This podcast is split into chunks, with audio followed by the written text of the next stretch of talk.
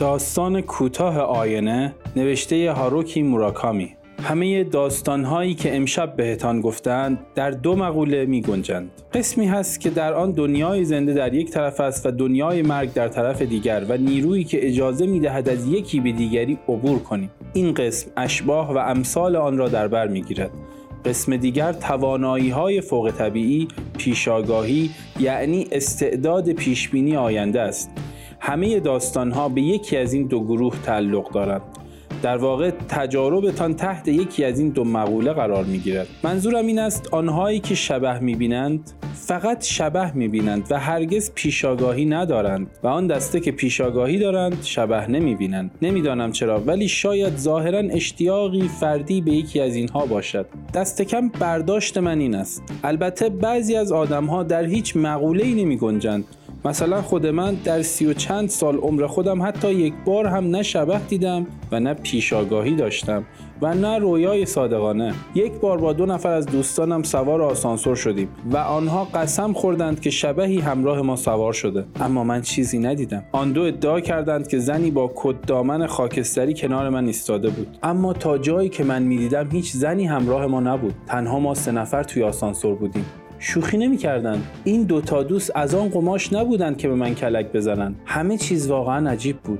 اما این نکته باقی میماند که من هنوز هم شبه ندیدم. اما یک بار فقط یک بار تجربه نصیبم شد که نزدیک بود از آن زهره ترک شوم. این قضیه ده سال پیش اتفاق افتاد و هرگز دربارهش به کسی لب تر نکردم. حتی از حرف زدن در موردش میترسیدم. حس می‌کردم اگر حرفش را بزنم ممکن است باز اتفاق بیفتد. بنابراین مطرحش نکردم. اما امشب هر کدامتان تجربه ترسناک خود را گفتید و من که میزبانم اگر با داستانی از خودم در نقلتان شرکت نکنم شب کامل نمی پس تصمیم گرفتم یک راست بروم سراغش و داستانم را تعریف کنم. بفرمایید. در اواخر دهه 60 که جنبش دانشجویی در اوج بود از دبیرستان فارغ و تحصیل شدم. من از نسل هیپی ها بودم و قبول نکردم در دانشگاه به تحصیل ادامه دهم. به جای آن تمام ژاپن را زیر پا گذاشتم و دست به هر کار یدی زدم. عقیده داشتم که این درستترین راه زندگی است.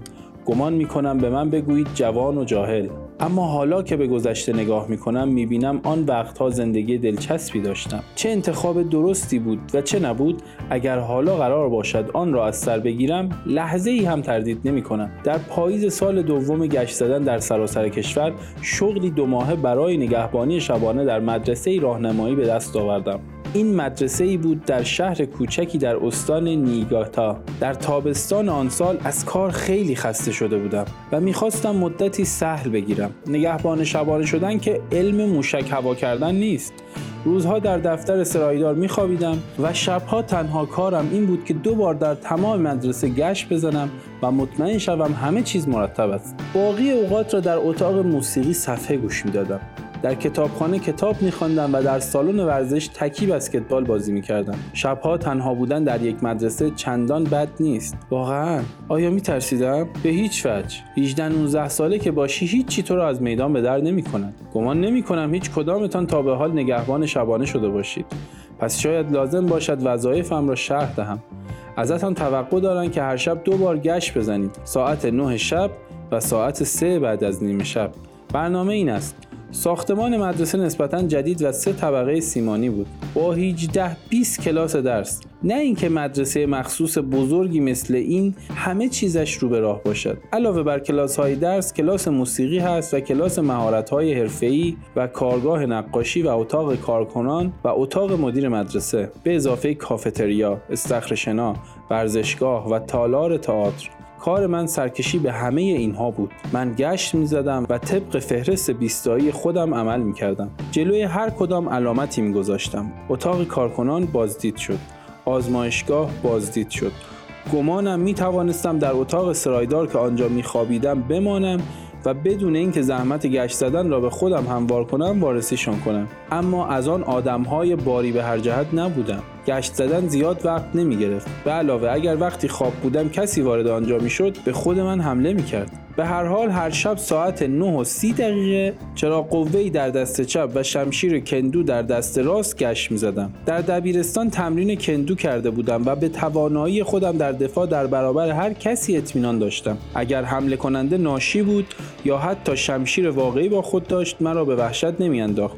یادتان باشد که جوان بودم اگر حالا این اتفاق بیفتد مثل برق و باد می‌زنم به چاک. به هر حال این قضیه در اوایل اکتبر در شبی که باد میوزید اتفاق افتاد. در آن وقت سال عجیب بود که هوا شرجی باشد. خیلی پشه آن شب دور برم وزوز می‌کردند و یادم مانده که چند حلقه ضد پشه سوزاندم تا آنها را فراری دهم. باد زوزه می‌کشید. دری که به استخ می رسید شکسته بود و باد مدام آن را به چارچوبش میکوفت. به فکر آن افتادم که بلایی سرش بیاورم. اما هوا خیلی تاریک بود. در نتیجه شب تا صبح در به هم کوبید. ساعت نه گشتم به خوبی برگزار شد. به هر 20 قلم سیاهه خودم بی سر سرکشی کردم. به هیچ چیزی غیرعادی بر نخوردم. به اتاق سرایدار برگشتم. زنگ ساعت را روی سه تنظیم کردم و زود به خواب رفتم. اما سر ساعت سه که زنگ به صدا درآمد با احساس غریبی بیدار شدم. نمی‌توانم توضیح بدهم اما احساسم با همیشه فرق داشت. خوشم نمی آمد از جا بلند شود انگار چیزی اراده ام را برای در آمدن از رخت خواب سرکوب می کرد از آن آدم ها هستم که معمولا از رخت خواب می پرند بنابراین از این حال سر در نمی آوردم خودم را واداشتم که از رخت خواب درآیم و گشت بزنم. در استخ هنوز موزون ترق ترق می‌کرد اما صدایش با قبل فرق می‌کرد. با خودم گفتم حتما چیزی غریبی با اکراه در حال رخ دادن است. اما از جذب کردم که به رغم همه چیز کارم را انجام دهم. اگر آدم یک بار از زیر انجام وظیفه شانه خالی کند دیگر عادتش می شود و من نمی‌خواستم در این دام بیفتم. بنابراین چراغ قوه و شمشیر چوبی را برداشتم و رفتم. روی هم رفته شب عجیبی بود. هرچه از شب میگذشت باد تندتر و هوا شرجیتر می‌شد پوستم به خارش افتاد و حواسم پرت شد. تصمیم گرفتم اول بروم سراغ ورزشگاه و تالار اجتماعات و استخ در بازدید همه چیز سر جایش بود. در ورودی استخر مثل دیوانه ای که مدام سرش را بالا و پایین ببرد در باد باز و بسته می‌شد و ترق ترق می‌کرد. در این سر جنباندن نظمی نبود اما اول دو تا سر پایین آوردن. بله بله بعد نه نه نه. این قیاس عجیبی است می‌دانم اما احساسم این است. توی ساختمان مدرسه وضع عادی بود. نگاهی به دوروبرم انداختم و علامتهای سیاهم را وارسی کردم. برخلاف احساس عجیبی که داشتم هیچ چیز غیرعادی پیش نیامد.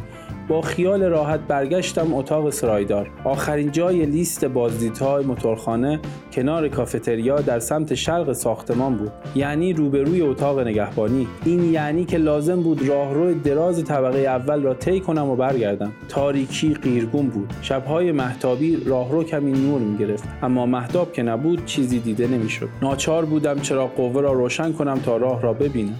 در این شب خاص انگار طوفانی در راه بود چنان که ماه پشت ابرها پنهان شده بود. گهگاه ابرها پاره می شدند اما باز ماه در تاریکی فرو می رفت تندتر از همیشه به طرف پایین دست راه رو رفتم و پاشنه لاستیکی کفش های بسکتبالم روی کف جیرجیر می کرد کفوش سبز بود رنگ مهالود خزه حتی حالا هم در ذهنم زنده است. مدخل مدرسه در نیمه راه راهرو بود و همچنان که از جلوی آن رد می شدم وای! خیال کردم چیزی توی تاریکی دیدم. عرق سردی به تنم نشست. شمشیر چوبی را محکمتر به چنگ فشردم و به طرف آنچه دیده بودم چرخیدم. نور چراغ قوه را به دیوار کنار جای کفش انداختم. خودم را آنجا دیدم. به عبارت دیگر آینه بود. این عکس من توی آینه بود. شب پیش آینه اینجا نبود. پس از آن وقت تا حالا آن را اینجا گذاشته بودند. ای بابا از جا پریدم. آینه قدی بود. خیالم راحت شد که عکس خودم توی آینه بود و از تعجبم احساس حماقت کردم. با خودم گفتم پس موضوع از این قرار است. چه منگم؟ چرا قوه را زمین گذاشتم سیگاری از جیبم درآوردم و روشن کردم. دود را که بیرون دادم نگاهی به خودم توی آینه انداختم.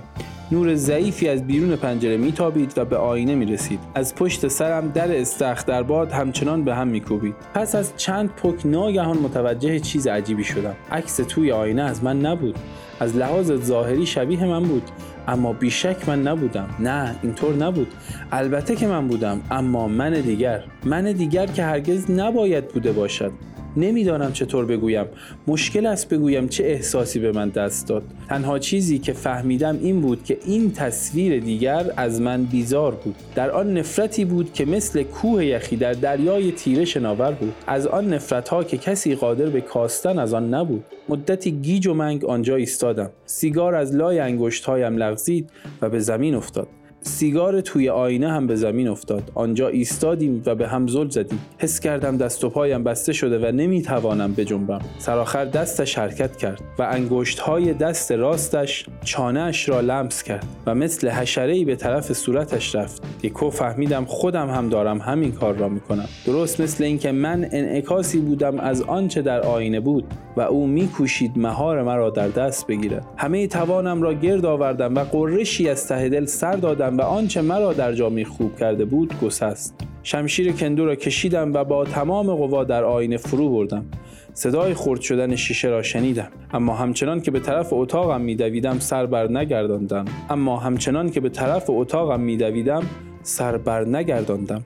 به اتاق که رسیدم به عجله در را قفل کردم و پریدم زیر ملافه ها نگران سیگاری بودم که به زمین انداخته بودم اما به هیچ وجه حاضر نبودم برگردم. باد در تمام این مدت زوزه می‌کشید و در استخر تا صبح جنجال می‌کرد. بله بله نه بله نه نه نه. مطمئنم که تا به حال آخر داستانم را حد زدید. آنجا اصلا آینه ای نبود. آفتاب که درآمد طوفان هم فروکش کرد. باد بند آمد و روزی آفتابی از راه رسید.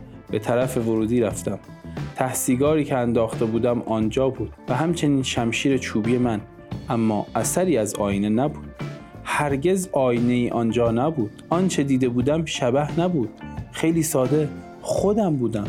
هرگز یادم نمی رود که آن شب چقدر ترسیده بودم و هر وقت یادم میافتد این فکر همیشه به ذهنم می‌رسد که ترسناکترین چیز جهان خودمانیم نظر شما چیست؟ شاید متوجه شده باشید که من در خانه خودم هیچ آینه ای ندارم. اصلاح صورت بدون آینه کار آسانی نیست. باور کنید. برای ارتباط با ما آیدی صوفی underline کاپل را در اینستاگرام جستجو کنید.